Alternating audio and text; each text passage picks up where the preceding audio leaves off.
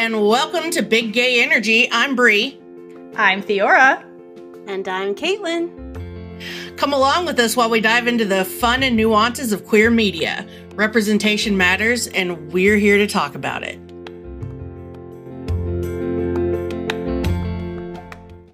Welcome, everyone.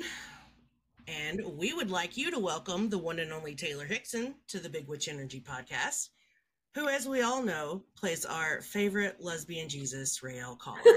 Oh Hydrate God, and bow down to the powers of smoothness, for one must possess such smoothness to win the heart of Scylla Big Witch Energy Ramshorn. Free. I can't with you. Thank you. Awesome. A plus across the board for that intro. It was awesome. Thank you guys so much Well- for having me. the order now gets to Oh, explain you. Why we call Ray a lesbian Jesus because she's the one that came up with the theory. Listen, there's so many reasons, but I think A it's pretty obvious. pressure. It's obvious. She's I'm missing uh, it. you're missing it. Hold on. Wildly missing it. Well, let's see. She's the lesbian character that heals people with Christian prayers. So there's that.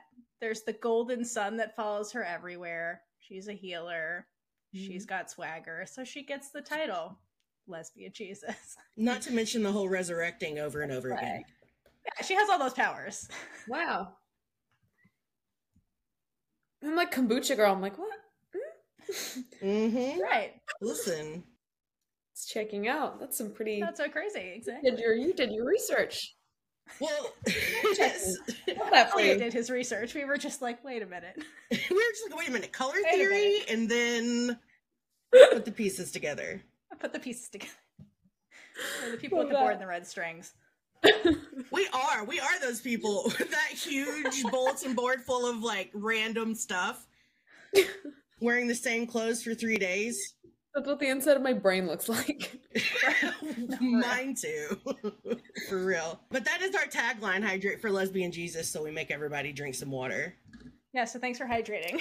I grew this mint, guys. It's on my porch. You grew the mint? I grew it. Oh, that's nice. freaking awesome! That's why I was like, mint spreads like crazy. It just It grows does. and grows and grows like a weed. it does. Yeah, and the more you pick it, the healthier it is. So I was like, I'm trying everything I can just to make use of the spearmint, and I've been making it in tea. And today I just crammed a bunch of it in water, and I brought bought some nice lemons. So I was like, look at me, I look like I'm from LA. Yeah, right. you're doing With awesome. your little mint garden. You can get this from you can get this from Erewhon for like thirty dollars. For your homegrown mint. It's perfect. there better be like added collagen in it, or it better like cure my IBS or something. If I'm paying thirty dollars for lemon and mint and water, Thank you. come on, Erewhon. What what is the deal with that? I don't know. Capitalism. I don't See? I tell you, Well, that is the must deal. be nice to be rich. Just the deal. Literally, Welcome. I walked past this, the Erewhon store and it called me poor. I was like, And it was walk just away like, with I just like was like you." outside, and it was like, mm, mm, No, no, not today. no. not today. So I grew my own. Go down For the street to. Walmart. the characters and it doesn't matter where you go in any walmart anywhere there is like the craziest people and wa- i literally go there just for fun for like a s- sideshow bob show Yeah, people watching. Listen, I am from the home of Walmart where it all started. Can confirm. But our Walmarts are not like normal Walmarts. They are like the Rolls Royce of Walmarts. You go in oh. there Oh. and you have to walk like it's a football field, and you're like, Jesus, where the hell am I? oh my gosh the bathrooms have like backlighting and You're taking selfies. Yeah, hashtag walmart. Hashtag erewhon. Amazing. The it's they're all they all have the lighting here. oh I'm man. mine mine like they have like strobe lights but not on purpose. It's like the buildings are so old the wiring's like shooting out.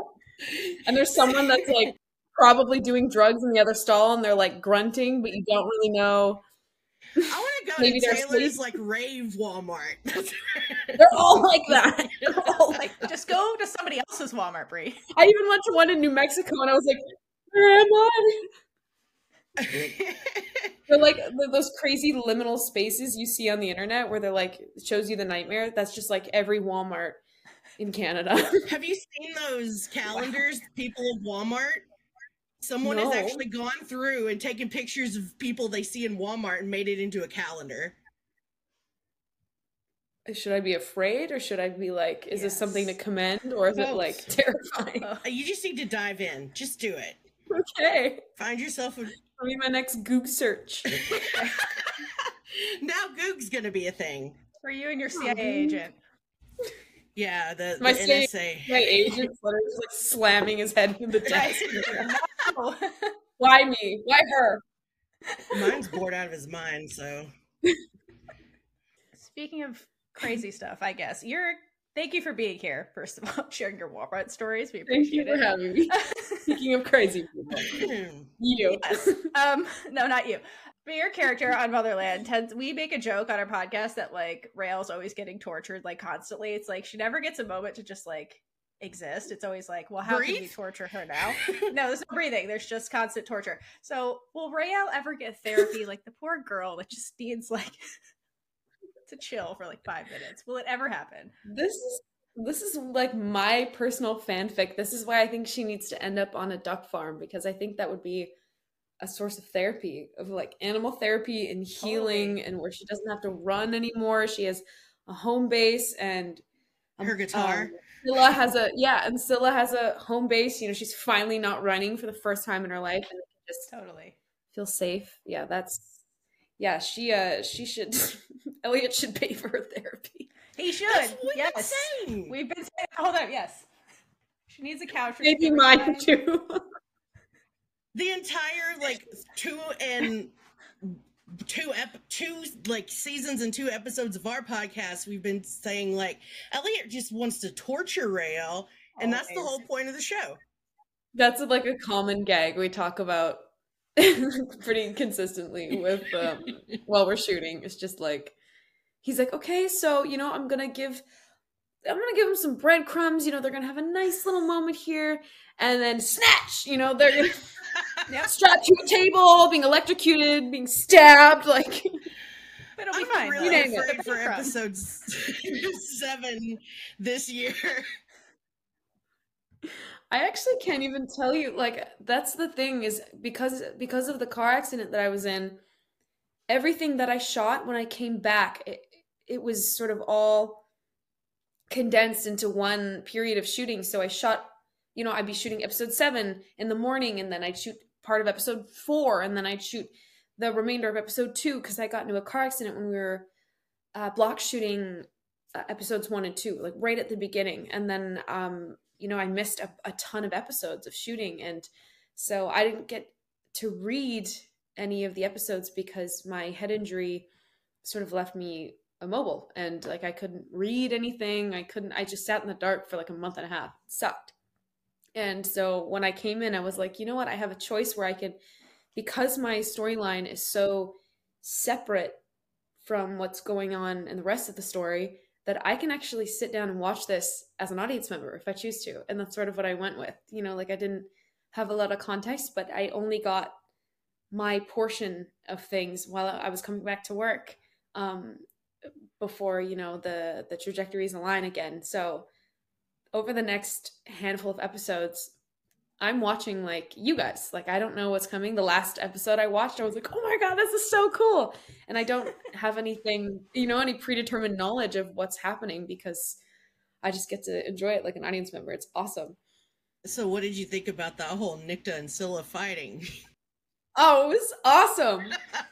It doesn't get hotter than that. Are you I was like, joking? damn y'all and then So i got great. interrupted i'm like i need to know who wins Oh, it was such a I mean, it was just it was kick ass. And you know, I think um the uh I mean, I don't know how much I'm allowed to say about this, but one of the uh stunt what do you call that? It's out called a ratchet. So my partner is actually a um a stunt person and um nice. yeah, it's called a ratchet Nice. and uh the person who was doubling Candace that day, I think she actually might have broken her nose Holy or something. crap. Something. Yeah, like it was a hell of a stunt. It was a hell of a stunt. So applause to her. Uh, she Yeah. Right was on. fantastic. Yeah, she really they put their heart and soul into that, and there's some crazy stunts in our show. There are. We just talked to Michelle, actually. So wicked. Really, you just chatted with Michelle? Yeah. chatted. Oh, she's so cool. She's yeah, she taught us like all we know about um so her and Ernest Jackson, um, who's like a really he he's an OG in the Mhm. stunts world here. Like he's been doing this forever. So he did our um the first two seasons for us and it was all of the the actual like army training. You know, we did all of that. We did all the obstacle courses, um everything. And uh they taught us rope dart, which is the ancient Yeah. Chinese martial art that they weaved into Motherland, which is sort of like unheard of. You know, prior to, to anything else on television, there isn't really a lot of um, attention to that, uh, and it's sort of like this dying art. And I, so I love that they incorporated it into our show, and um, it sort of carries all the same principles as like baton or uh, nunchucks. It's a lot of similar movements and the the principles of the physics to it it's super super interesting but yeah you can sort of carry it over into these other these other art forms Yeah, we got to talk about Michelle teaching you guys how to use the, the rope dart and the scourge. She's very proud of you. i don't know how guys. painful that would have been for proud her of you guys. She's She so can't proud say of you that. guys. She was like my babies. Yeah. That's such a badass like she She really like, is. like let's just try like this she's like and we're like yeah sure yeah we're, we're we we totally do that. It's not difficult. We're like hitting ourselves in the head with Right. tennis balls. You're like, yeah, that'll happen. she's just so cool. Yeah she's she's she's such a force. It was super interesting to learn from her and she's um yeah i like i like that she uh she didn't treat us like babies which i loved. I think so much of that uh energy is carried into you know production. It's just like shelter shelter the actors and and then it just sort of it, it can feel like it, it feels like it it, it limits your power you know when people it feels like people don't believe in you and that's not generally it. It's just that's sort of the etiquette of set you know that take care of the actors and make sure they're okay but it's also like you know we can fend for ourselves. We're okay. We do live very like sheltered lives you know they, they keep us very warm and fed and we're very very lucky on set but it was it was nice to just be like dude you fucking got this like you're strong you're a woman you got it just do it and this rope dart. she just, yeah, she believed in it. She believed in it, and she saw us through that. So I, I majorly like commend her for, you know, treating treating us no different than how she disciplines herself, which yeah, I respect majorly. Which is why she's awesome. Well, one of the reasons. One of the many. Yeah. Yes. Okay, so when we first catch up with the fugitives, it's been a month. How is Raelle coping with this new lifestyle of hiding and being on the run? Oh man. um, I mean, I think she's enjoying being with her partner because it feels very much like them against the world, but uh, like in the true form of motherland, it's it's incredibly stressful. It's high tension. Um, they're also in her territory, so I think she feels a lot of the pressure it lays on her and and to protect her crew. Um, because she's familiar with this land and you know the ways that the the government officials work and and whatnot. So I think she's feels like she's carrying quite a heavy load to protect the people she loves um, for something that's bigger than her. Right. Um, does it give her like a new perspective on what life must have been like for Scylla on the run? I would greatly imagine. You know, I, I think she admires her partner so much, and I think she's pulling a lot of strength from her partner to to carry everybody and carry herself. And I think she majorly looks up to how effortlessly Scylla seems to do that. She's very independent, but almost to a point where she's. They both had to do this. They both had to rely on self soothing, and so I think you know they're both still learning. It's still a habit that they have to break in order to lean on other people, and um, I think that's something that they teach each other very often. So, like, literally from last episode when Scylla broke us all by. oh my god, that killed me. Amalia in that scene. She killed everyone. Yeah. Just saying. She's so talented. It's it just made me so proud. Yeah, it's like proud and and also sad for Scylla at the same time. Devastated, devastated over like, you know, feeling like she disappointed people and she's desperately missing her partner. She's away from the love of her life and just like oh I watched like there was a bunch of edits that people were tagging in today and like I, I like watching them every now and then, but oh my god, I binged them because I was just oh she was so good in that. Mm-hmm. She was. Um but let's go back in time. So they had a Okay. little road trip to get to the distribution plant where the Dodgers were, Right. where they stopped with the Dodgers. But that that Mhm. bus on the way had to be like rife with some interesting vibes and conversations. so, like, what did what do you think happened during that road trip? I think we kind of had like chats about the dynamic of like how who would be saying what and how it would work. And, you know, I think it was really demonstrated when Kalita was kind of like, hey, pipe down, Nicte. Like, nothing happen. Just because you're behind the wheel does not mean, as long as I'm here, no, no nothing flies. No bullshit. She's in charge always. Period. Always. Yeah. Always. It's like I think everyone's just kind Okay. of like, yes, like no one tries it. So, you know, we, we kind of like assigned a mom and dad and like who would who would be pulling the car over the most to to go pee and like who would be like, Are we there yet? Are we there yet? Like we made this whole who won the who won those? Okay, I think for some reason we decided Tony would be the one who would uh or Adele would have to pee all the time. Yeah. That makes sense. And then Callie would be very intent, like, "Are we there yet? Are we there yet?" And then Stella would be like, "Oh my god, are we there yet?" Like, I can't take this anymore. and um, yeah, Nicte's just throwing her commentary back, and I think this is the one point where Raelle's silent. She's like, "I'm just gonna shut the fuck up because this is not my." And then um, I think it was Ashley that was, or what was it? I don't remember, but it, we we had a really funny one for Ashley for Abigail. Like she was, she would just like demand certain things. yeah. in true, in true Abigail style. yeah. I'm gonna need like 12 hot pockets at the next stop. Yeah, something like that. I feel like Tally pulled out road trip games at some point, so Oh, she must have. Between looking out the window like this. yeah. So she's like, okay, well let's play the license game. Scrabble! I got travel Scrabble. Scrabble, Scrabble. God. 52 car Awesome. pickup. I don't know. that would be like a Nicte game. She would just be like, would. catch!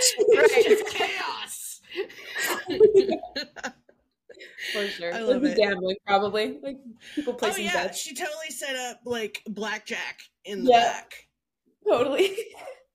I think when they first leave, they're on uh, on a bus that has like gambling written You're all right. over the Right, It's like- exactly. It's like an elderly gambling Right. bus or something.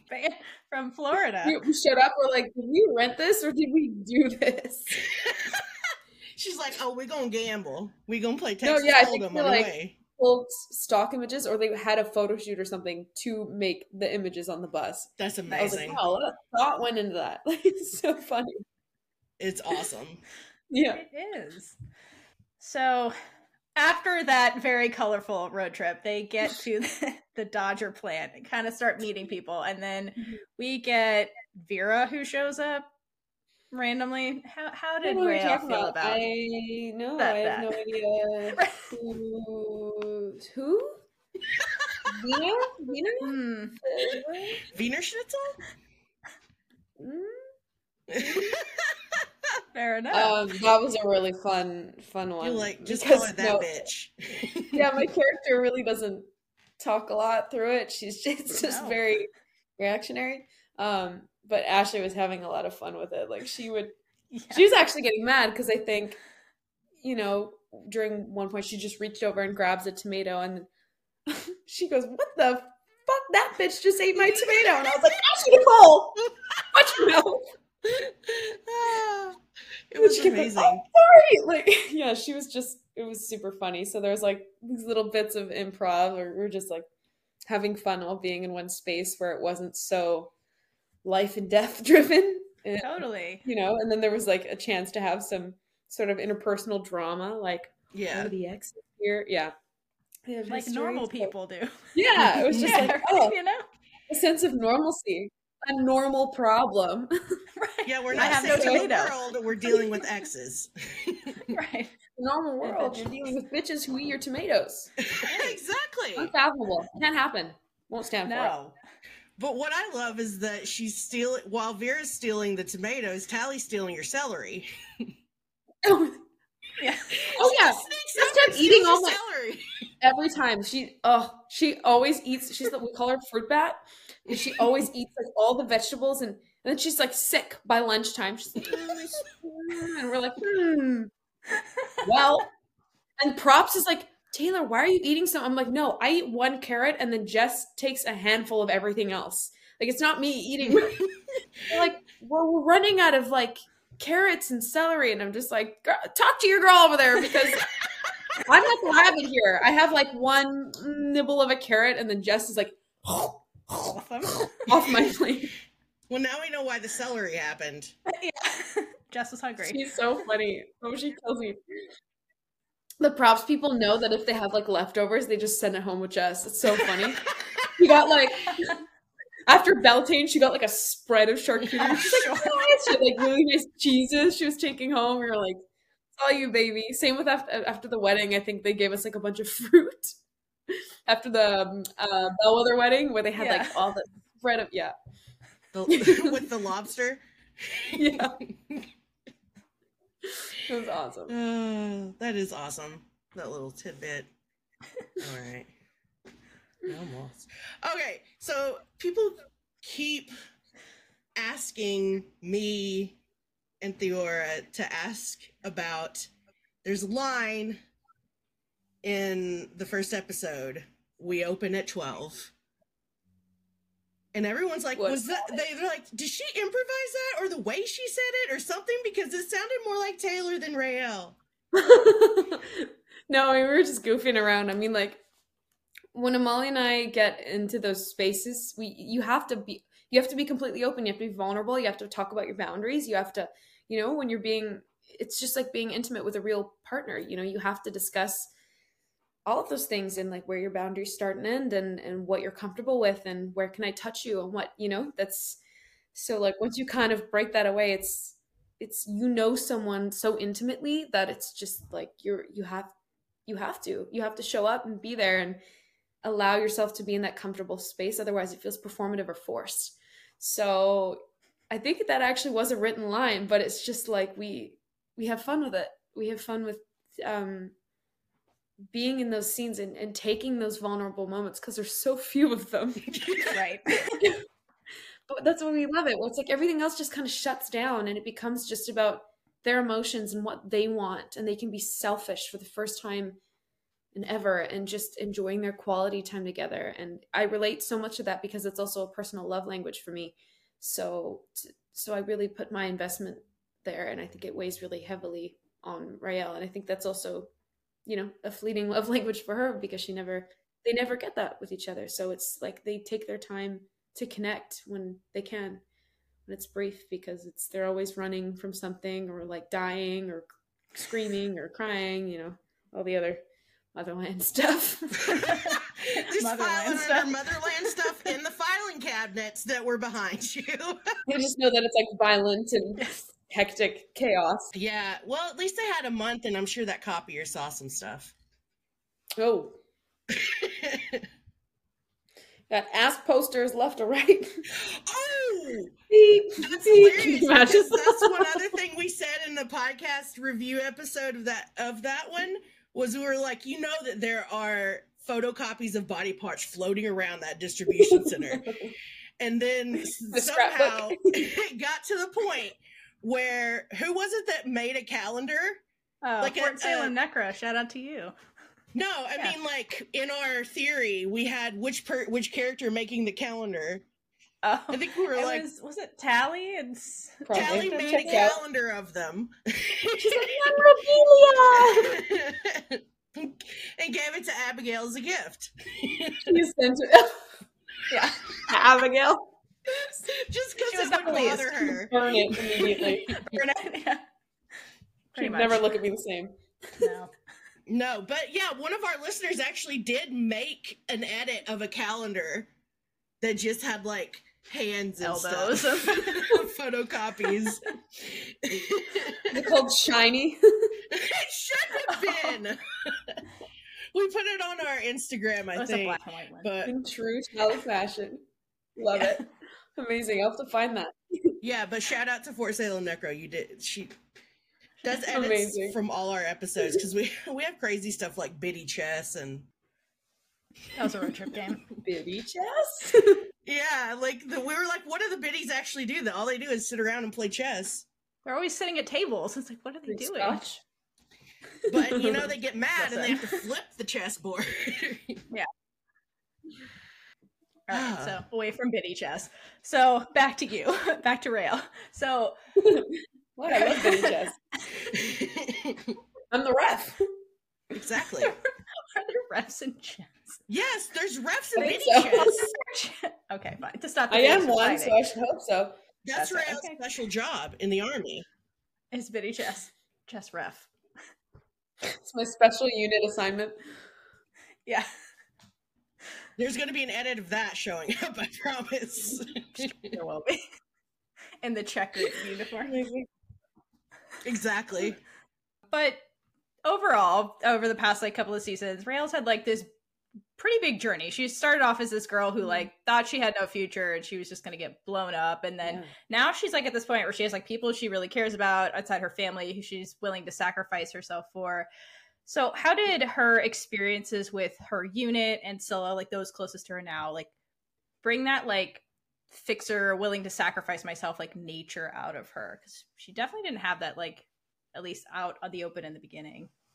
Yeah, I mean, how I think is um, you'd have to sort of delve into each individual relationship between her and um, her loved ones, but I I think they sort of knew what they were doing in giving her purpose and making her feel like she had a place of value. And I think some of the lowest I've seen myself or loved member uh, loved ones and members of my family um, was when they felt they didn't have value or they, they had nothing to contribute to their family or friends or society and they were very withdrawn and angry uh, resented their themselves and um, they didn't know how to manifest their emotion without the vehicle of anger. Um, you know they didn't they sort of piled it all into one box uh, instead of compartmentalizing and i think that's what each person sort of did was they all sort of picked a pocket and they helped her physically manifest and compartmentalize different pieces of her personality um, and the way that she connects with each one of them and they all sort of brought out something special for her and um, finding purpose and a place in her community and um, finding love Aww. That's so beautiful. It's like a little puzzle. And piece. adorable. They complete the puzzle. Yeah, and adorable.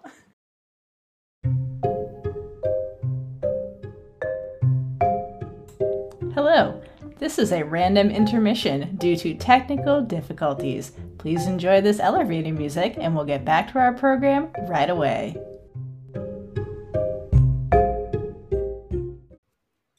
I told them I'm laughing my butt off over here. oh no why No. do i look that bad you. No.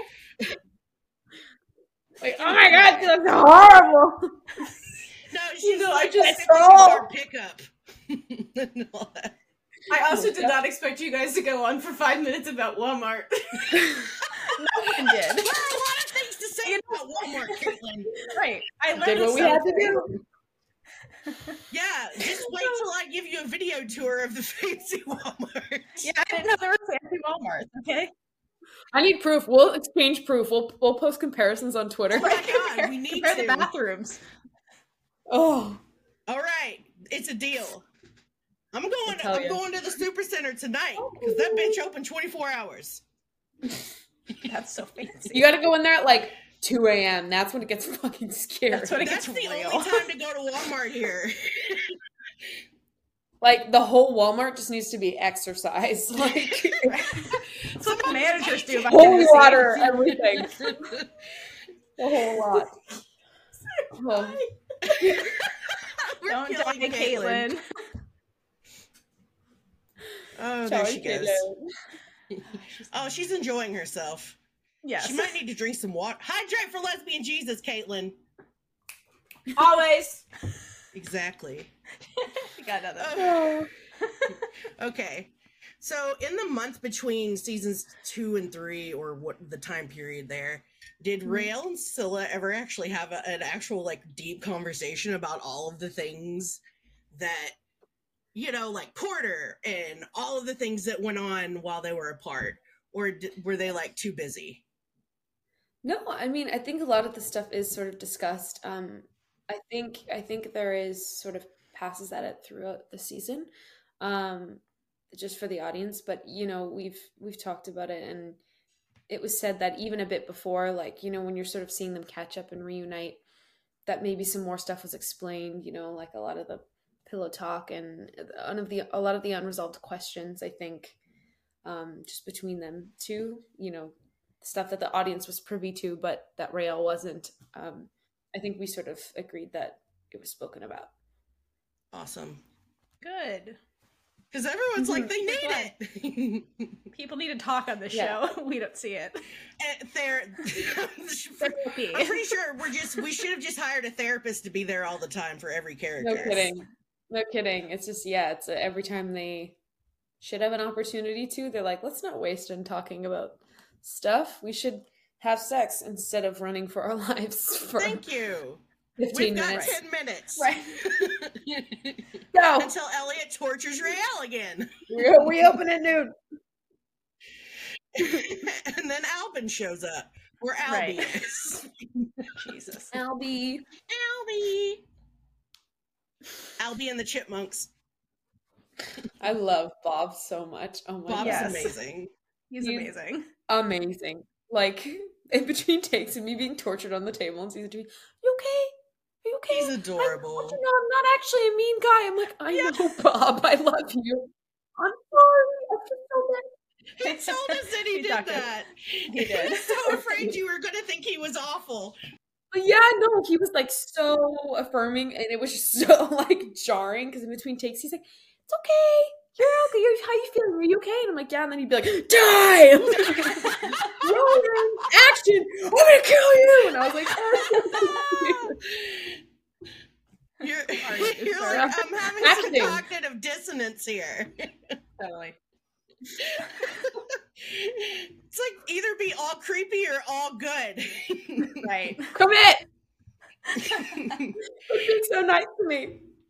yeah. Feels like good cop, bad cop, but like in the same person. Right. With the same person. yeah, it is. It's like okay? he's, Are you comfortable? Good. I'm gonna slit your throat. I'm just he's got a dissociative identity disorder situation going on. it's giving split. He's like that on Twitter too, though, because he'll just like reply to something and then all of a sudden Albin's there and you're like, wait a minute. Is this Bob or Albin? yeah. You never know. You never know which one you're You getting. never know. Ah, All right. So, speaking of like things Raelle needs therapy for, so it doesn't seem like she's ever truly processed like her mother's death. Too. speaking of death, too. Yeah. Um, like where is she now with dealing with that? Because like she kind of like lost her twice, and it was crazy. And just like, how is Raelle dealing with that right now? Where is she? I at? mean, I don't think grief, I don't think grief is linear. I don't think that's something you ever come to terms with. Like when you lose a parental figure, I think that's something that will always affect you, um, and it surprises you in, in weird moments of your own vulnerability and your hardships, and you know, missing their guidance or just feeling like you you will always need your mom. You'll always need your dad. Like you, there's just points in your life where you're like, I, I need them, and for her not to be able to make that call to be like i don't i don't know how to use the mailing system i don't know how to send with postage stamp how do i do it you know I, I don't know Yeah. how to Pay make bills this re- or yeah i don't know how to use a mortgage like i how do i do that? It's just like there's always a point where you you'll always need your parents. It's not something you ever outgrow.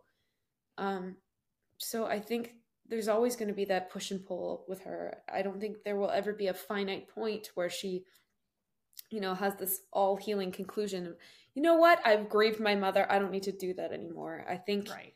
there will always be moments where where you need that person. Um this, my partner said something that seems like very nihilistic or like pessimistic i don't know but it's probably more realist than anything. Like i um i had a period where you know it looks scary for a really close family member of mine. They went to the hospital and it was a parental figure and um my partner was like you you got it. You're gonna be okay. And i'm like i don't know what i'm gonna do without this person. I'm so young. I i don't know if i'd go on. And my partner said yeah but you will. You will. You'll you'll make do and you make it work and you're strong and you'll move through it. And i know that's not the thing you want to hear but that's what people do. That's what we have to do as humans. We pick up and move on for the other people we love and we got to show up for the other people we love and that's compromise and that's sacrifice. And you know i think she's battling a lot of her own grievances you know. When we first meet her she's feeling very weak. She has nothing to live for. She she lost her purpose. She she lost faith in herself. She didn't she hated herself. She didn't love any part of herself. So how are you going to extend that to anyone else? You have nothing to give anyone else because you've drained yourself. And she you know her chest was very closed very tight. So you know through the work of people who didn't give up on her she found a reason and a purpose to motivate herself to to keep living for others initially and then now she does it for herself to extend love to others to to give back the gift that was given to her um and i think you see more selflessness in her now instead of like this very selfish absorbed hatred of of her.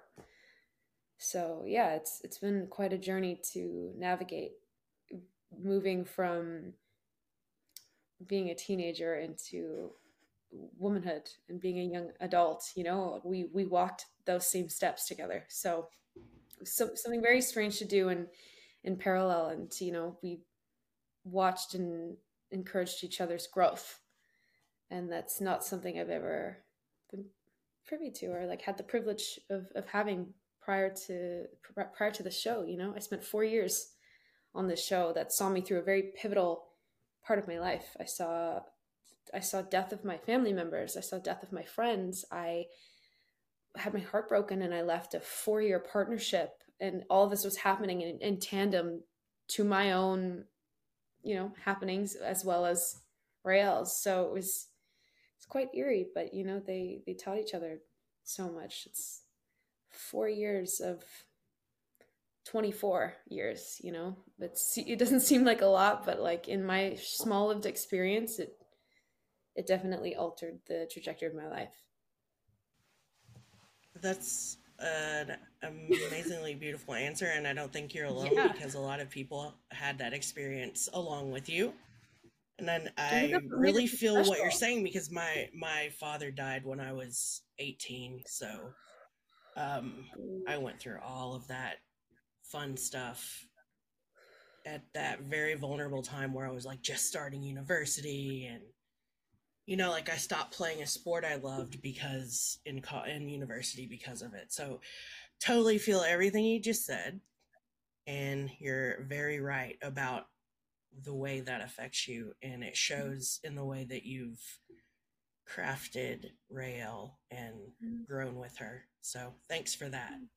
Well, thank you for sharing that. Yeah, I just don't think that's ever something you can you know, grow.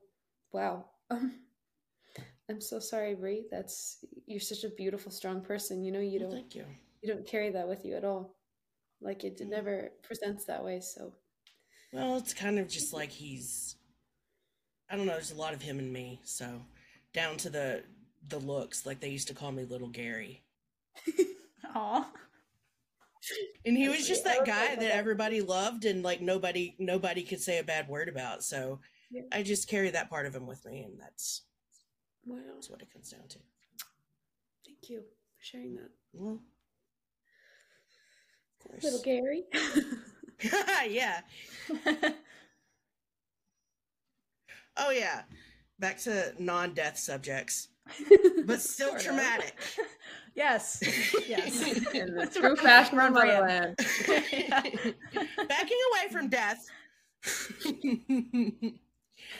um, so we got to, got to. It wasn't a pleasant experience. We saw Rael get sucked in the mycelium, and With the uh, privilege it was a privilege to we enjoyed. it was a wonderful time being sucked in. No. Um, so we got to talk to Ron about the visual effects of that whole that You whole. did. We've been talking to all the crew that we can. Oh my God. We want them to be appreciated. Thank you so much. I love Ron. I'm so elated. Thank you so much for doing that. That is like, wow. I commend you so much. That is amazing. This was like something that Caitlin really spearheaded because of her background and Of course. kind of like the business Literally side in the background right in the background, literally. oh yes. Love Caitlin. Yes. Everyone send your love to Caitlin. yes, Yes. Exactly. I physically would not be, or I would be a freeze frame if Caitlin wasn't here. Or almost muted. Yes, she's probably over there dying. Yes. Just say it, Caitlin. so the question was, he told, just say it. Just say it. I don't think she's. Wait, say what? I'm worried she's dead. Hydrate for real. lesbian Jesus? what, what am I supposed to be saying? Well- Whatever you want. She said I said what I said. Oh, Perfect. the lion sleeps tonight. That's all you got. Okay, cool. Thanks, Caitlin. So he told us about filming filming that scene from a technical standpoint. But what was it like for you filming that scene? Um, it was bizarre. It was one of my first, uh, one of the first scenes I shot in the studio back from recovering from my concussion. Um, and I remember that day. Oh, the the set deck. I should post a photo of it because set deck and, and props they the production came together and made this tent for me because I I still to this day, but um, it was much more severe at the time. I struggled with overstimulation, so basically I would just freeze up. Um, and this is something that you know I talked to with another cast member who also has the same problem in their everyday life, not just suffering from you know an injury. Um, and they sort of helped me cope with it but they created this beautiful zen space and it put me in tears just because it was just like that much time and love and care was put into welcoming me back and making sure I felt safe. I was just like fucking mind blown that we have such a great team taking care of us. It was just amazing. Um so aside from that, we had um our stunt team or our stunt coordinators, uh uh Reese and Sharon, and they were kind of you know, Sharon kind of was like holding my butt underneath this platform. So Yeah. they shot their half of the scene in the woods while I was still recovering. And maybe like a month more, maybe later, um, they sort of created this like green platform for green screen. And it just had this like hole where I could stick my hand up through these two pieces of green fabric and I could like crawl and poke my head up.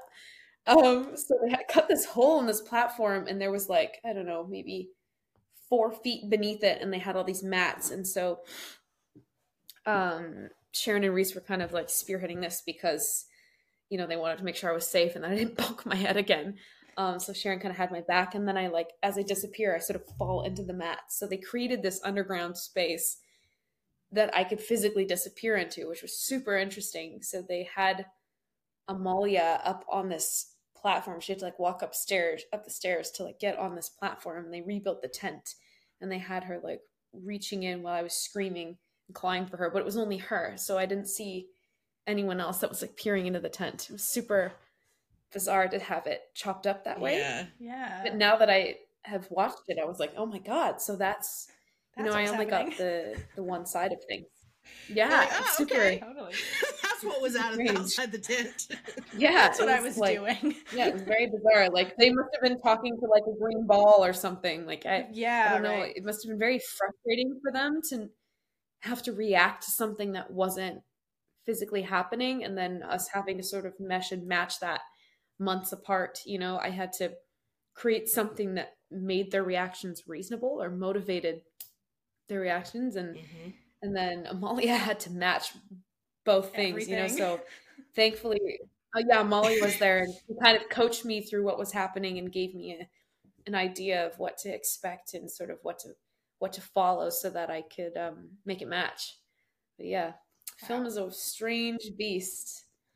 Absolutely. Mhm. Weird one. Oh, I can't imagine. Mhm. No.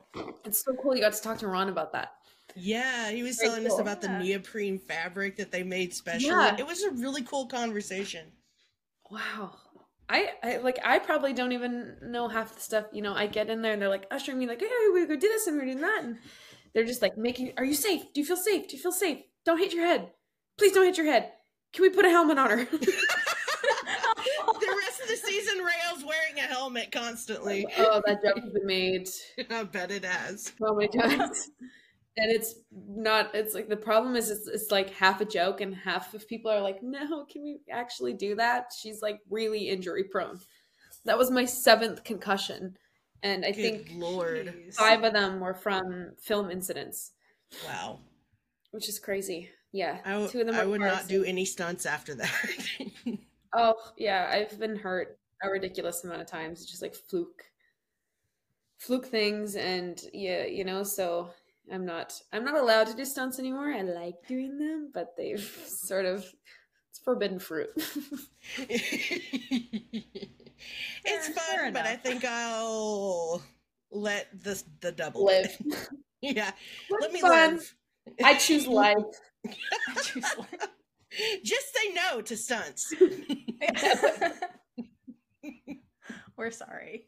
Thank you for That. keeping going despite that. and, Yeah, like, thank you for staying you know, alive and It keeping takes a lot of courage to do that. Yeah. Well, staying I- alive, yes. I honestly credit um, our writers and um, Amanda Tapping, um, you know, Brian Studler, one of our writers and one of our showrunners, and Amanda Tapping for creating that space. You know, I tried to come back to work like the same week I got in a car accident, and I think that the problem with that is like there's still a lot of adrenaline flowing, so like my body was hurting, but my head injury hadn't kicked in, so I didn't know that I had a brain injury at the time, um, and that I started showing symptoms maybe like two weeks in. So after my body started to recuperate, and I was like, okay, good, I, I can go back to work. Then my brain was like, okay, my turn. now that your body's No, no, no. okay, my turn. Was, yeah, so it was just like my body was kind of going like system check. Okay, that's working. Now you can deal with this part. Um, and that was what really put me out for a while. But I didn't see that until two weeks in, and I tried to come back to work the, like a few days after the accident. And Amanda saw me and she's like, Why are you here? Like, go home. We'll make it work. We'll make it happen. And there was a there was a very selfish part of me that was like, Hey, I don't want to miss any moment of shooting the last of our show. Like, I don't want to miss that. But also, I feel a responsibility to be there and be there for everybody else. And you know, it's all it's all very much me dealing with my own ego and learning how to let go and learning how to let go of the caretaker role and being cared for. That was a massive learning curve. Um, I, I was yeah, I was physically immobile for like almost a month and a half, and so I really had to rely on other people. I really had to ask other people for help, and that frustrated me because I wanted so bad. I couldn't even get up and walk 10 steps without getting dizzy or, you know, seeing stars. It was just like I, I had never been so incapacitated and felt so infantile in my, in my life. I felt embarrassed. I felt weak. I felt ashamed of myself. It was like I was disgusted with myself, and I, I harbored so much resentment for not being strong enough to show up and be there and be there for my team. And so it was something that, you know, I really had to get my own foot out of my ass. I really had to get over myself because the only way to push through that was to give myself the care that I needed and allowed myself to rely on other people the same way that Raelle, you know, you keep learning that lesson, the lesson will keep being given to you until you learn it. So, you know, it, in order to be there and show up for people, I had to do the work to take care of myself. And what's so funny is um, Amalia knows me like the back of her hand. Like she, a, the day before my accident, she came up to me and she's like, "Something's wrong with you." And I was like, "What are you talking about?" She's like, "I know you. I know you're burning out, Taylor. If you don't take care of yourself, eh, you're gonna spread yourself so thin you can't take care of anyone else. I know you are so invested in everybody else's care." right now, but she's like, I can see you have nothing left to give anybody. Stop. Take care of yourself. Go home. Stop spreading yourself so thin. Take one weekend and stop trying to be there for everybody else's bullshit. Go home.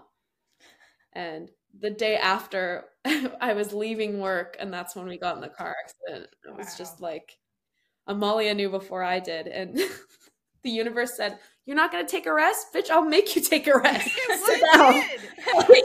yeah, the universe told you.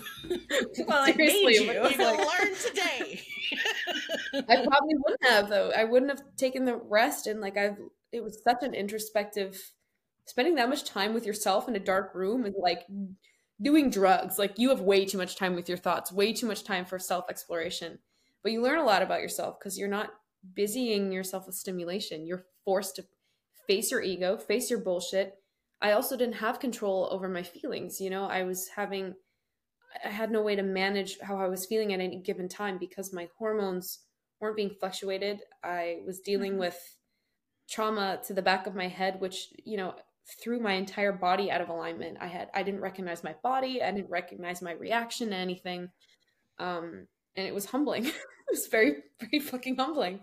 Um, and I learned a lot about my own boundaries and my own strength. So it, it taught me a lot more about Raelle too, strangely.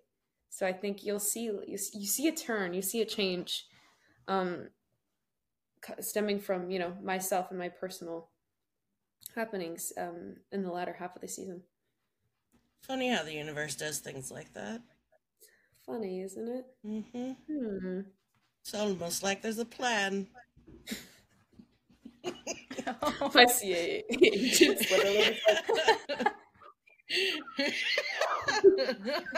exactly.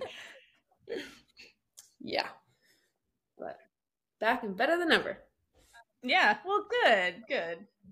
Yeah. I'm just glad that there's at least a positive that came out of something like that because it can be super super yeah. traumatic for a lot of reasons like you said so and of course amalia's a good boss to have she was like girl right yeah, it was so it was like i remember everyone obviously was so sweet and came and visited me and um they they were really looking out for me like i was so ridiculous i was so worried about everybody else and i was like how could they possibly you know if i'm not there if i like everything no shit goes on like it's the it's the same thing. People will pick up and make do. And I was just like, I'm ashamed that I didn't have faith in like everyone else. And I was like, they're the reason that the show goes. You know, they're like not because like I'm helping everybody or I'm like making sure the teams to you know what I mean? I felt like I had this responsibility to to be there for everybody. And I felt like I was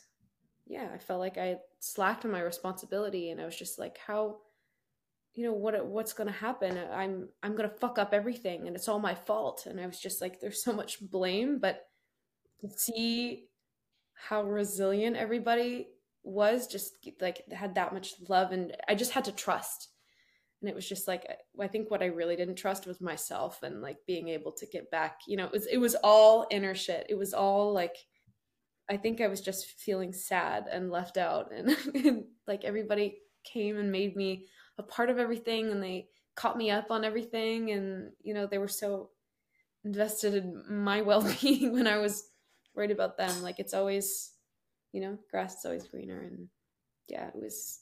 We have such a great family, and I was so well taken care of. And yeah, all the girls came and visited me. I loved everyone so much. Just gonna start crying again. but yeah, so well taken care of. It was a it was an ego trip. It was very interesting. All right, so we'll move off the like crying bit and talk about something else real quick. Change the tone a bit. No save thing. those tears. Save those tears. There's Um, no happiness in motherland. no.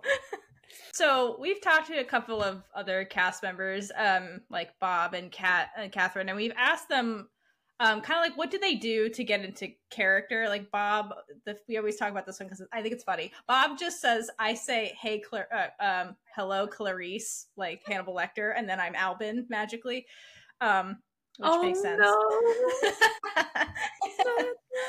so we're It wondering, checks out. That's awesome. right? It checks out really exactly. awesome so do you have i don't know if you have a catchphrase like Um, I mean, well, I've yeah, music is definitely helpful, especially um, like when uh when my character is, is feeling very intensely. Um, music definitely helps motivate the flow of you know where I'm putting my energy and where I'm putting um, my emotions. But one of the biggest things every morning when I would sit in the chair was the braids. That was like, you know, I was Taylor until I had my braids in, and then I would be like, fuck me, like finger guns in the mirror. it was just so yeah, it was it was quite um it was very interesting this year to not have them. But I think fortunately, you know, I'd fallen so into step with this character because I think um during the pilot I was juggling two shows. I was shooting the pilot and I was shooting season one of Deadly Class, which was another show that I did. Um so you know i was kind of there was a point where i was going back and forth for like a couple weeks shooting the same characters or sh- sorry shooting different characters and uh that was really really hard on my brain to switch from such drastic personalities and then being like which oh yeah which one's me? in all of this. And then um so this one i because we've grown so much together i think by three there's so much that we share in common. It really became organic for me to show up to work and there was so much of myself in this character and i was fortunate you know that we our paths grew very much in tandem because there wasn't a lot of separation by the finale of our show. That you know it was something as simple as showing up and having the people around me and the thing that we built and it was just like putting your shoes on for the day you know? Um it was very much that. But definitely at the beginning it was the braids and you know suiting up my army jacket it, would- it would do something to your posture. It holds you in a specific way. That's what Kath that's what catherine said yeah. Yeah it's it's very much that. I, I remember i just spoke about this in another interview but um during the shooting of the pilot i i really had the shit scared out of me because the way that i interpreted Raelle and the way that i auditioned and booked this character was you know to be very forlorn and feeling bad for herself and weak choices because i assume that's how it was written but they were looking for this something that could grow from this character and they were looking for capability and potential. Um, and there was just something missing that they were like i we do, can't find it. We don't know what it is. And they were like if we don't you know sort something we might have to look at other options for Raelle. so obviously this was terrifying this is like the scariest thing you can hear as an actor is you know you might lose your job and I kept asking, you know, what do you want? What do you want? I'm an actor. It's my job to adapt. I can, I'll do anything you want. That's my job. And they were like, well, it's just, we don't know. There's just something, and that's what pilots are. You know, you everyone's trying to find their footing. No one really knows what they want until it's there, and you're like, yes, that's it. That's the thing. And so, you know, I was completely lost and just beside myself. And I went to this acting coach, and she was like, okay, I don't want you to change anything about your acting or your performance. I know you're confused and you think you need to completely change your performance. That's not what I want from you. And I was like, okay. And she's like, I want you to plant your feet in the ground. Imagine there's roots coming out of the bottoms of your feet. and I want you to hold your spine tall and I want you to speak from your diaphragm or better yet, your vagina. I want you to speak from your groin. and I was like, okay. She's like, but don't do anything different with your performance. Go to work, go into work tomorrow and do that and then come back to me. And I was like, that's it. That's all you want. She's like, yeah.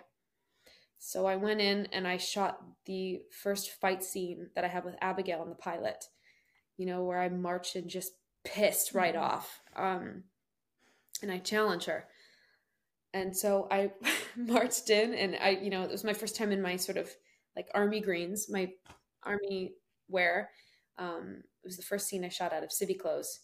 And so I think th- that in tandem with like, you know, this rage and like speaking from my diaphragm and finding my power and finding power in my anger instead of making it a weak anger, it was all in posture. It was all in stature and just like a cadence. They were looking for a, a certain cadence.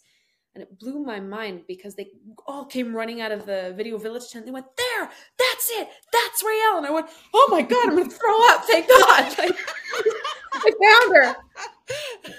But you know, if you you can kind of see a subtle difference when you're watching the opening of Raelle, and you know, you see her like kicking rocks near the train tracks, and she's walking through the village, and she comes in and she's not really making eye contact, and you know, she has to heal this woman, and they she slides her money, and she's like quite meek, and so you, you see her sort of come into her anger towards the later part of the pilot, so you can see where that dynamic change. At least I can. I certainly felt it, but yeah, it was a super. I, I it was a super interesting um, backstory, and um, s- you know something that's not generally so intuitive about casting and the networks, and like that's the trouble. Is just they often don't know what they want, so you're kind of like throwing shots in the dark. But thankfully, something worked. Sounds like fun. Here we are. Yeah, but it's like so much about that. And she taught me to do that myself, you know, like pull my shoulders back. And e- even though she was making choices that some might see as weak, she did it with power. And I think that was that thing they were looking for because she had so much to carry through it, the trajectory of the show, that they wanted to see she could do it.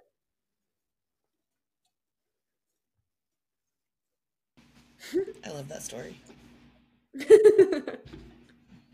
You can though. You can see it from from like session Raelle to Mhm. mm, like when you get in there and Yeah. military But, and it kind of makes sense too, you know, like she's sort of in the safe space of her grieving, but then she's angry that she has to be there. Like this is the thing that killed my mother, and I'm being forced to do this. Yeah, it's so it. I think that sort of transition worked. That we didn't have to go back and reshoot the, but you definitely see the, even when she's like sitting up in bed, like there's no weak posture to her. She's never bent over. She's just like very daring, looks you in the eyes. It's very challenging. yeah, yeah. absolutely. Interesting. Mhm. I mean, and it works because there's a difference between being at home surrounded by all the postcards that your mother wrote you when she was, you know, yeah, off in the battle. safety of your grief. Yeah. Mhm. Mhm. Ah, okay, I love that one. So, what kind of relationship have you forged out of working within the connection between yourself and Amalia? Like, did you guys work with an intimacy coordinator at all? No. So Molly and I chatted a lot about this um, because it was sort of being offered to us in the latter half of our shooting, especially season three. And we were like, for what? Like, we sort of had to figure this stuff out for ourselves. Like, this is a very new concept actually being brought from LA up here. Um, but when we started, like, we didn't, there wasn't really such a thing. Like, it was very, very rare. Maybe a few shows had it but no one had really heard of it. So it was just kind of like you had to figure it out yourself. So Amalia and I really worked hard to to chip away all the you know any awkwardness and just like you know during blocking we'd be like okay why don't we just kiss in the blocking so that it's like it's off our chests and it's there and we can actually get comfortable and intentional about what we want to do with this and we can play because that's the point because it like you're always you know you get in there and it's a professional setting and there's like however many people watching you and you're like hey so like uh the choreography of this like am i pushing up against the wall and you're like both standing there and the director's like yeah something like this and you're like you know not trying to get too close to the person invading their space, and you're like, and then I have to put, put my hand down her, her unbuckle her uh, drawers, uh, pants, and you're they're like, yep, um, we're gonna kind of, and then you just kind of have to do one. Me and Amalia was like, why don't we just gun gun it? And the director's like, no, no, no, you don't have to do that. And we are like, no, I think we will, just to so that we understand the the the construct of the scene because you know the camera has to move with us. So you have to sort of predispose yourself to like every every movement you're going to make. You sort of have to plan it. So like there's a there's only so much organic matter you can bring in that feels new. Um yeah so we just we're like why don't we just lay it out all, all on on the table? So we never really had an intimacy coordinator. We, these are all things we had to do with ourselves. We talked about the ugliest part of ourselves our relationships our heartbreaks when we felt most loved because these are things that these are tools we could use with each other and also just very personal private things in a way that only a partner would know you in that intimate way. Because your partner will know you better than anybody literally inside and out you know? So like if you want that to play you want that to read you have to commit. You have to show up for the other person. You have to be a team. You you can't can't be me versus you. There has to be no shit there. You can't be closed in any way or it's not going to read. It's going to come off rehearsed. It'll come off sterile and stiff and no one wants to watch it. You know, you lose them. And that's the pilot, you know? That's one of the last things you see. So it's like you got to go there. And we we had to figure out really quickly how to be a team or it wasn't going to play.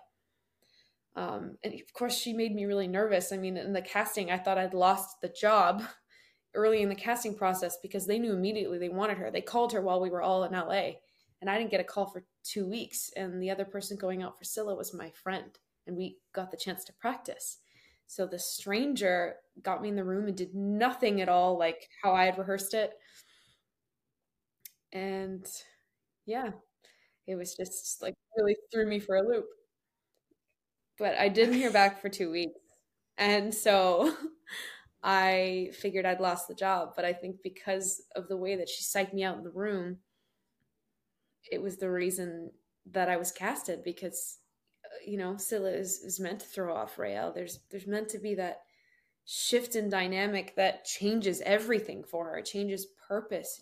It's it's the beginning of her growth. It's the beginning of the entire trajectory that you see from one to three. So, you know, she was the one that stimulated that little bloom. And um yeah, I understand what they saw now, but I thought for sure I wasn't going to get the job because she scared the shit out of me. I felt this big in the room. What the other person was my friend. Just her personality, like just her presence. She, she, yeah, she's just her eyes were so intense, and she's beautiful, and she said everything with conviction, but she also didn't read anything at all like the way I'd rehearsed.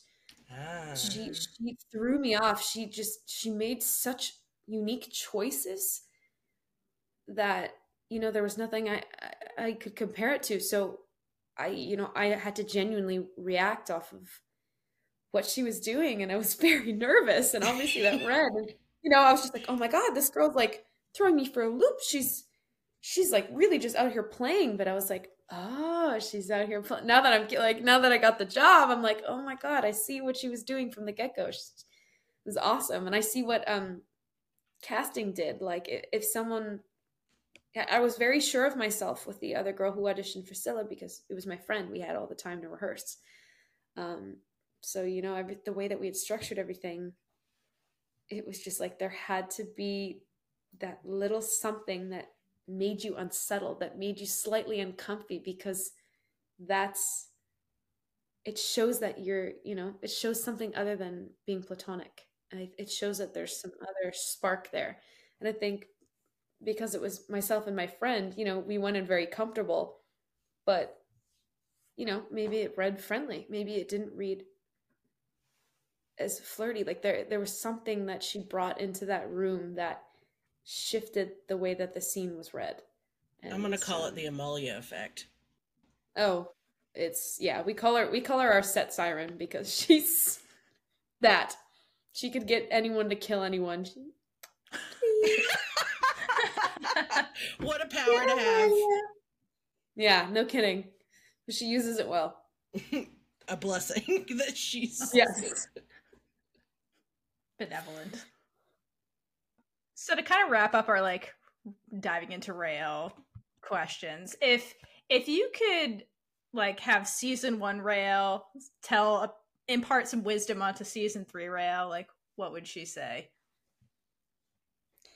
What would season one Raelle say to season three? Yes.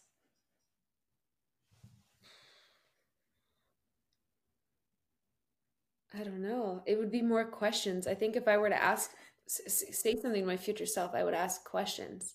But if it were season three telling season one Raelle something, What would she I think say? it would just, I think it would just be to, you know, hold out. There's love out there. You just, you have to be willing to accept it. You have to want that for yourself.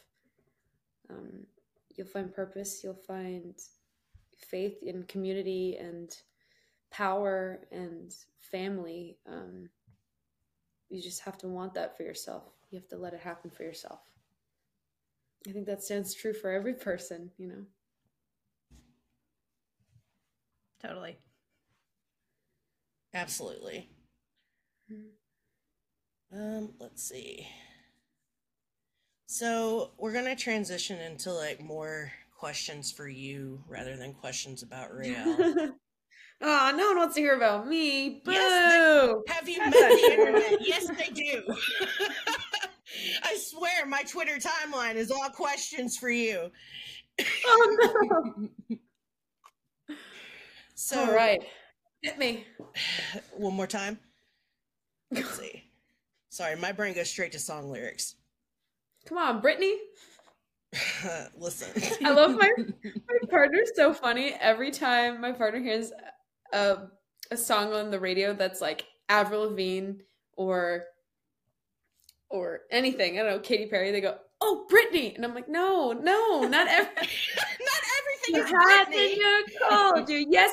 Oh, Britney. No. Or like, remember "Complicated" came on the radio. I love Britney. I was like, "What are you?" What? Hello? My partner only listens to like old, old music, so Um, I see. my Wait, everything's is that old old music? No, Oh, no, my okay, partner good. listens to like classic seventies. Pre Britney. Okay. Pre- pre-Britney. because Britney was when I was like going to university. Everyone knows who Britney is, except for the person around. that I'm in love with for some reason. Britney gets around great. Start that rumor for Britney. Avril, Avril Lavigne is Britney, apparently. Apparently. Well, we didn't know this and now we do. Revealing secrets. Okay, now to the actual question. So you spoke about the Just adding my audience partner on here. giving you a sense of consistency. How has Yes. being part of a show with a dedicated fandom made you feel about your future in the industry?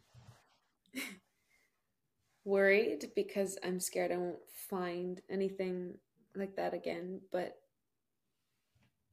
on the flip side of it, um, ready to take on anything because I know those people will stand behind me and they, they'll come with me everywhere. So I feel supported. I feel like I have a family I can rely on. I feel like I have a safe space to take anything to and not be judged or, you know, I feel like I feel like I could kill someone and still be commended for it. Like, like you know what, Taylor? They probably deserved it.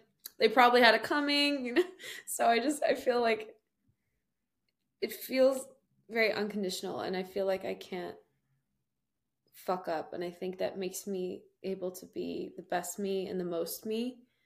Um, you know, as opposed to trying to be performative, and I I feel like I'm able. There's no pressure for me to take time a time out to move away from social media because I'll be respected. I and you know everyone checks each other and I'm not exempt from that. You know, I think we're all supportive of each other, but we also keep each other in check and we make sure that we're getting what we need and we're making sure that we feel loved and feel safe and that we're hydrated. Like there's just no there's no pocket of the internet that has that kind of care towards people that used to be complete strangers like that many people that that is the power of what was made in the way that it affected so many people and it just keeps going. It's the domino effect and you know it's i can only hope that that continues you know whichever other fandoms that these people find and where wherever they take their love you know there's just this very special type of kindness and unity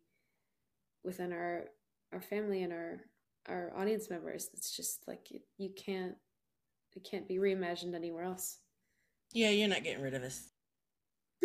thank god you're not getting rid of me Forever. amazing From hearing the way everybody who's worked on this show, the way you guys like talk about it so highly, it really mm-hmm. seems like this project really was this it's almost like capturing like a perfect moment. It's just like right people, right place, right time kind of deal. Like how does it feel to like be a part of something like that? It, really was. And it's not to say that there wasn't hardships and there's not to say that you know, we didn't have difficulties, but that's part of it. Like we all we all taught each other about ego and forgiveness and and being unconditional and being a teammate and you know having having a love for the craft and for each other that nothing impedes it. And i think it was just that constant reminder of like if we don't show up and work together this thing fucking crumbles. You have to be a team player. You have to show up and be a team. You have to be a family member. You have to play your part. You have to you know every single person here has a role and responsibility to fulfill because we all have a common goal. And everyone you know was willing. And that i think is what made it so special. I think there people take the easy way out a lot especially in, this industry and i think it's really easy to, to only look out for yourself. I mean our industry conditions you to do that for safety reasons you know for sexual harassment verbal harassment the the infinite amounts of abuse that are weaved through the hollywood industry you're conditioned to only look out for yourself. Um, but i think there's a major distinction between entitlement and being f- fortunate and being um, understanding how lucky we are and how you know we we owe owe it to ourselves and everybody else to be grateful and um not to place value not to misplace value i think on ourselves or each other. I think it's really easy with the way that we are treated especially speaking from a cast standpoint to think that you are special to think that you are grand. You know you you are put first for everything. You are but it's you have to remember it's an insurance check. Like it's it's a, people are doing their jobs to keep you safe so that this thing can keep going. It's not because you're special. And i think there's a very fine line that becomes misunderstood. People think oh i'm getting treatment because i'm great. No you're getting treatment because everybody shows up and is playing a team like playing a teammate and doing their job. So people hold an umbrella over your head so that it's not more work for them to do you know? It's it's so that th- this thing can move slowly. Everyone is putting oil in the machine so that it keeps going. But i think it's really easy to misconstrue intent you know like oh I, we are walked to the front of the lunch line it's because we're special. No it's because you have to get in the makeup chair early and you have to be back on set. Like there's just a lot of things that could be misconstrued and i think if we don't keep each other in check and that's a responsibility we have especially as cast members then then i think egos come out. And um yeah i think that's something that was very special about this show was that we all you know we all kept each other as teammates. We all respected each other. And even when things were hard or ugly in our own lives we showed up for each other. We we knew to separate personal from professional and we all played our part. And that's what a family does you know? You compromise. And um yeah we got we got lucky for sure. We won the lottery with with people. Everyone brought something different to the dynamic that made it work. It was just like a, it was special it's very special i learned so much about myself and about other people I, I mean i was in the presence of very very great teachers and very very strong women and that's um that's a blessing for sure That's awesome. It shows. Do you have? Yeah, it definitely shows for sure. It definitely shows. Yeah, some very very incredible people making this show. Do you have a favorite moment, like from working on this project? One that stands out. I mean, there are infinite infinite favorite moments, but I think a lot of the um I think like I, I understate this a lot, but something that when I think back to that really sticks out for me was how much Demetria taught me and how wise she is. And I, I think Lyne as well too. Like seeing seeing how playful Lyne is and she's tapped into this energy that is undying and she has so much love to give. It's just like it reminds me of like the steps that I want to take for myself and how I want to care for myself and how I don't ever want to lose that playfulness and that energy and being goofy, but also just like the shift she can make to just utmost professionalism and grace and posture and you know and knowing when each environment is appropriate for which um, that was something that I, I really um, took observation with um, and playing with Demetria like a, she was one that I, I very highly respected. I mean, you can see it even on her on on screen how intimidating she she can be. But that's the thing is you just have to you have to respect those people and I think those are the people that when you push to look them in the eye, you get more from them because you have to earn the respect back. And um, Demetria is not one of those people that shells out respect. You know, you have to earn it.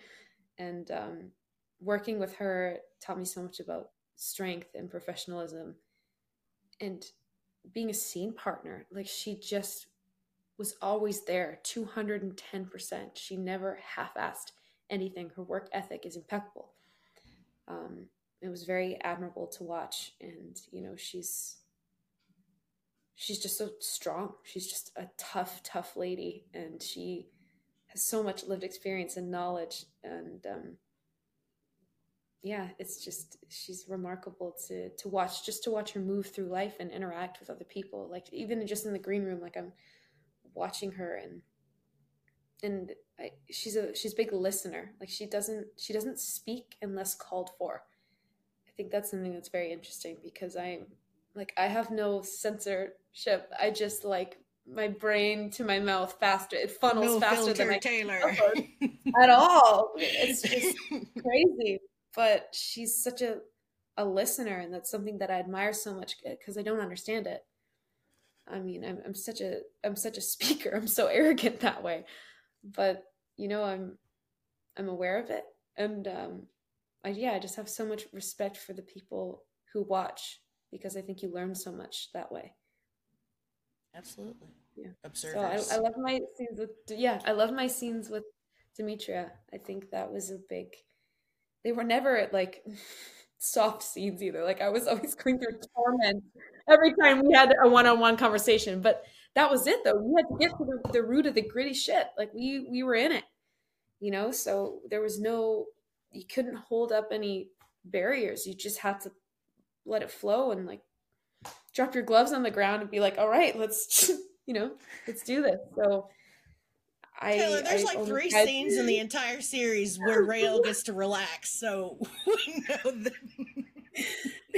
Yeah, it was- I, I praise her so much. I have so much uh, respect for her. She's she's so great. Absolutely. Okay, here's a fun question. Well, fun for us. No such thing. Kidding, you're all fun. So we we asked we asked Catherine this too, and she had an interesting answer. Um, so Rail and Scylla stole uh, well everybody, but Raelle found the boat that they were going to steal Mhm. in 302. So, Right. but who do you think would sink the boat out of Would the group? Sink the boat. Yeah, who would have sank the boat? I don't know why. If I just want to say Tony or Adil, just because I know Tony and I think he would sink the boat. but otherwise, it'd probably be me. On purpose, or it would probably be you. No, not at all. Being like very wholesome and like trying to make things better, and then he would just like sink the boat. See, that's. I think that's why. I don't Who know did why. Catherine actually say? It was. Didn't you think it would be a team effort? But Tally would basically do that. Yeah, yeah. that- I feel like that's the obvious answer. That's why I was like, "Mm, no, I think Adil did it. there you go. Like, if you knew Tony, I love Tony so much. Tony's probably one of my greatest friends from the set. Like, and I just like I got so little time with him. Actually, like we we didn't really have any one on one scenes. I don't think ever. Like we, it was always group interactions, but we got to know each other so well just by like we loved reading books and. So I'm probably just more honestly answering that. I think Tony would sink the boat, but he'd probably say the same thing about me. Well, everyone did say that Raelle would crash the bus when we were uh, doing that panel. So Checks out. Raelle or Taylor, not sure. Sometimes those things. Uh, well, Catherine said that Tally made the hole in the boat, but Abigail was like, "Oh, you think that's a hole? Here's a hole." She's not wrong. That's not wrong. Yeah, yeah. I just thought it would be like someone would be like, Tony, go like batten the hatches or something. He'd be like, okay, and he'd be or Adil, and he'd be running, and then he would just like step through the boat and like land in the water. It's like the biggest accident ever, and he's just there with his Yeah. leg through the through the boat hole. Yeah, jammed, and the water's like flooding into his face. Yeah. I can see it. I can see it. Yeah. Okay. Well, there's a follow up question. So, did Raelle? does Raelle have a lot of experience stealing boats with girls? Is that like I'm gonna go with this was a first for her. okay? She seems experienced, but I think she's just trying to look cool in front of a girl.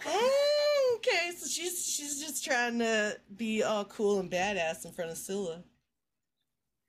Yeah, it's Raelle's turn. Rael never looks cool.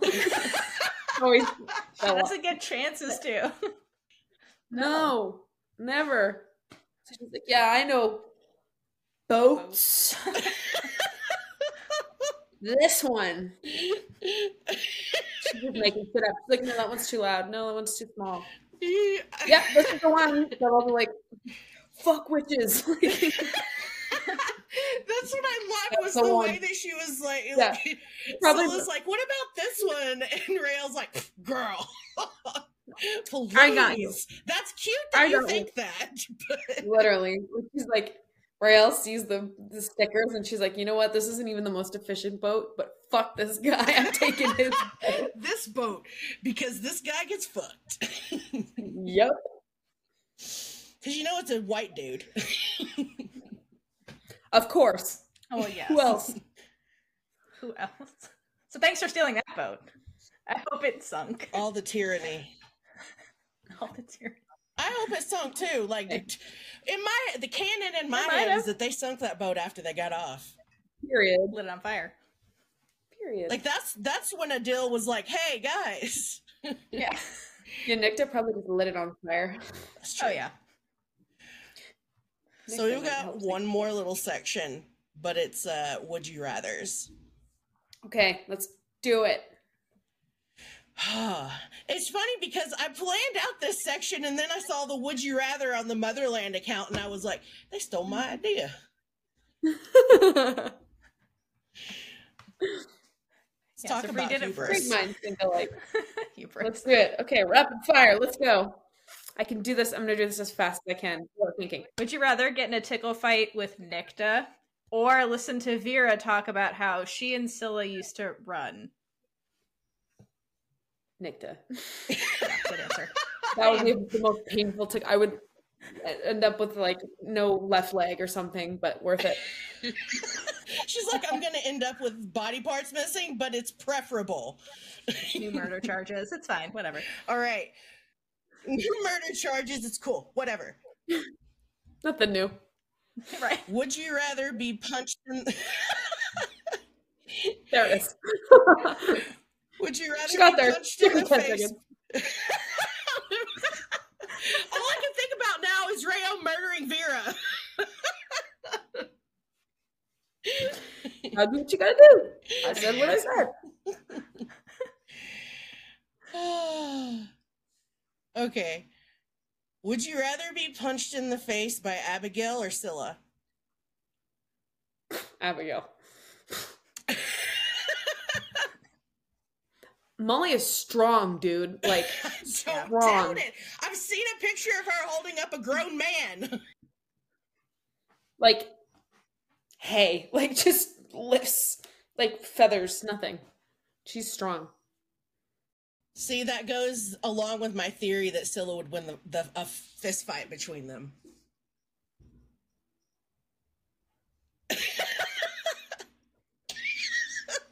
There's no guesswork there. we won't. We Lose won't against tell. many people. All right. oh, this who one. would you who would you rather get the sex talk from? Alder or Anacostia? Ooh. It's a hard There's one. no winner here. There's no winner. I was gonna say Alder, but at least Anacostia might kind of make it funny. Whereas Alder would be like, You get pregnant, you die! right, it's like pure the Puritan version from 300 years ago. or or Alder would be like Alder would be like, Enjoy, give yourself over. Whereas Anacostia would be like, I don't know, you put the thing in the thing and do the damn thing. I don't know, you figure it out. Like yeah. so maybe Anacostia. Yeah, Anacostia's like, you rip the pants off. In Alder's Raelle's case, you- candles. It's very spiritual. You're connecting spirits, like you become one. I'm gonna be like, I don't want to. Like, figure it out for yourself. and she's like, I don't know. Here's a book. Figure it out. There's Yeah. a book. Does it feel good? I don't know. Figure it out. figure it out until it does. That. That's what all men seem to do. there you go. Takes them forever. More shade for the men. That's what we're here for. Yeah, absolutely. Fuck the patriarchy. Yeah, this is a, this is a gay podcast. exactly. The patriarchy. This is where the queer lives. Word. Okay. Would you rather stare into Scylla's eyes or lay in a bathtub full of baby ducks? Can I do both at the same time? Right, that's the answer. That's the answer. Maybe she's supervising. Okay, well, Right. Handing the ducks. because because I can kind of stare into Scylla's, Scylla's eyes whenever I would do the baby ducks because it was probably only a one time thing. I don't know if you're gonna live on a on a farm with baby ducks. It could be all day, every day. It could be, but there was no specification. See, she's sticking far to as the I know, it's a rules. one-time We thing. we appreciate a rule follower. Sometimes. I'm not like Raelle. I'm like, I don't get it. Raelle Say both. doesn't do what they said, and they're like, yeah, the very opposite does the opposite thing. I'm like, Whatever I they don't say, do the opposite. right. I don't get it. Hey, she's me a gotta have some fun. So she's tortured so much. See, I'm like Tally. I have fun playing all the rules. Like, this is fun, guys. okay, now you roll the dice, and only one, and no cheating. Don't look at the cards. Yeah, no peeking. Taylor's over here reading the rule book, and Raelle's like, "Fuck the game." Flip the board. I feel so called out. People like putting me upside down. I'm like, I don't understand, and then having to Google the rules. you like download the PDF of the rules from the website of like Parker Brothers. Have I played a board game with you before? Shh, we don't talk about it. Because I feel personally attacked. My greatest goal in life has been achieved. Taylor Hickson. That's going in my Twitter bio now. Personally attacked Taylor Hickson. Over a board game. All right. Last one. Would you rather be handcuffed to Hearst or VP Silver for a day. I know. It's the worst ever. Oh. Just pick up a white man for five thousand. That's your choice. Yeah, which which gross white dude um, could you tolerate? I for could a handle VP Silver. VP Silver is a coward. He's getting Hearst to do all of his dirty work. I I can handle VP Silver in a second. Wait, what if we threw what if we threw Kara in the in the mix? Oh, I don't like her. She's scary. No, she is scary. she's somehow worse. She's Wait, scarier than uh, either of them. wait. Okay. Do the rules allow you to change a would you rather at the last minute? yes. I don't know. Yeah, I can handle them both. Okay. There you go. I'm not taking her. Been there. Right. Didn't turn out so well for me. I mean, you're still alive. Yeah. Not so much. You're still alive. I mean, Yeah. uh, After he again, killed me four times. Well, okay, we don't talk about that. Let's That's not what count time. the amount of times. the amount of times that Raelle has been unalived What's and a fifth alive. Fun drinking game. It is. Just you, you'll be crunk by the second. You'll be episode. drunk. Drunk. Yes. Don't kill our listeners and give them ideas. You will. Make a tequila in my honor. you'll be at the hospital. Oh, boy. But hey, at least, at least she's alive. At least you're drunk. right? Raelle needed to get drunk. Seriously. She needed to just be drunk the entirety of Motherland. Pretty much. It probably would have gone better for her. She would just be like hiccuping between. Fuck you, Hearst. Like she comes stumbling in. You're stupid. Your face is dumb. oh, yeah. You're dumb. Hey, Scylla, what's up? Mm. Oh, should we like kind of like lick her and stuff? Yeah, like just lick her be on like- the side of the face. Scylla's like, you're drunk. Again. Always. Oh. Again. Raelle's drunk again. Must be Tuesday. Must be Tuesday. Gotta do what you gotta do. I'd be drunk if I lived in the world of mother. Listen. Right. God. Oof. We should be drunk right now. It's pretty much parallel. Hey, it's 9 p.m. I can put some Baileys in here. There you There go. you go. Perfect. Mm-hmm. Oh, we've solved the problems. Just be drunk. Those are good would, would you rather questions. Those are awesome questions. You asked tons of great questions this entirety of the, of the show. you. We do try. Thank you. We, uh, you should hear us pontificate on, by ourselves without someone to keep It's us in check. Big witch energy. Girl, it is. Period. All right. So, do you have any final words of wisdom or of non wisdom besides be drunk every episode? Don't do that. Don't That do is that. not my Anybody. We're not We weren't serious. Water. endorsing that. This is not official Big Wish Energy advice. With a mix Hydrate with water. Um, yes. Um, wow, there. I just want to say thank you. I mean, especially if you made it this far into the show listening to me talk. Oh my god, girl. Good for We're gonna see They so will. many clips. They're still here. Listen. They're still here. People Hey, would guys. listen to a podcast of you for five hours. Let's be real.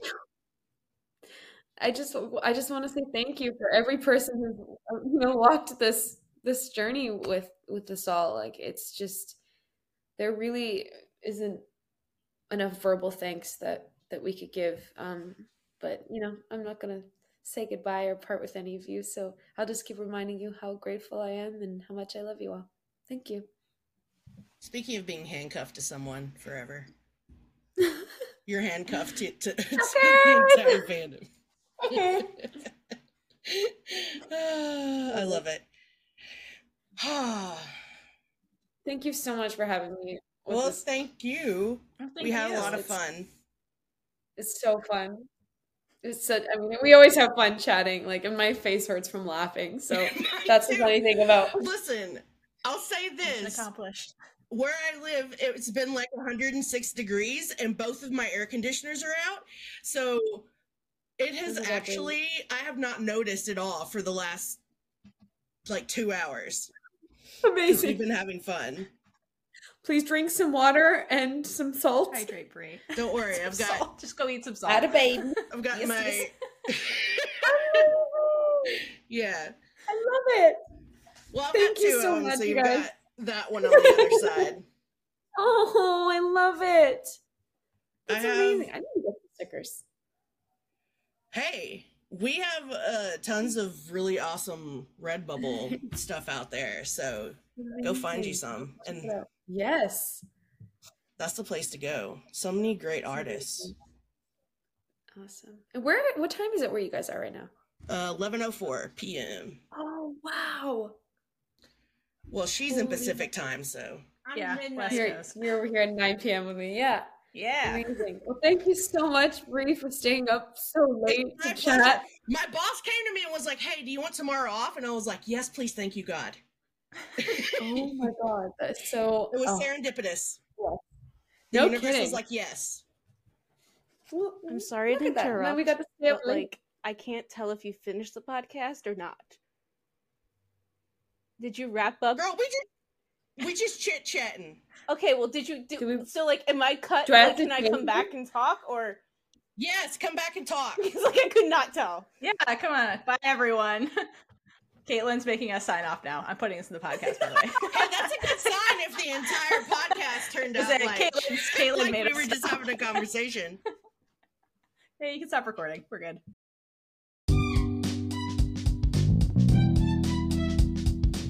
And with that, we've been Big Gay Energy. If you like this episode, check out all of our other episodes on whatever you're using to listen right now.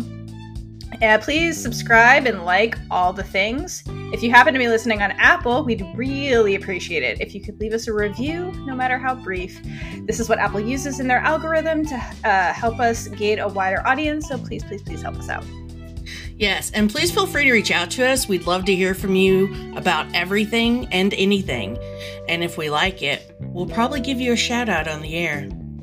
You can find us at all the things Twitter at Big Gay Energy Pod, Tumblr, Big Gay Energy Pod, Instagram, Big Gay Energy Pod, or you can email us at biggayenergypod at gmail.com. Until next time, stay safe and hydrate for lesbian Jesus.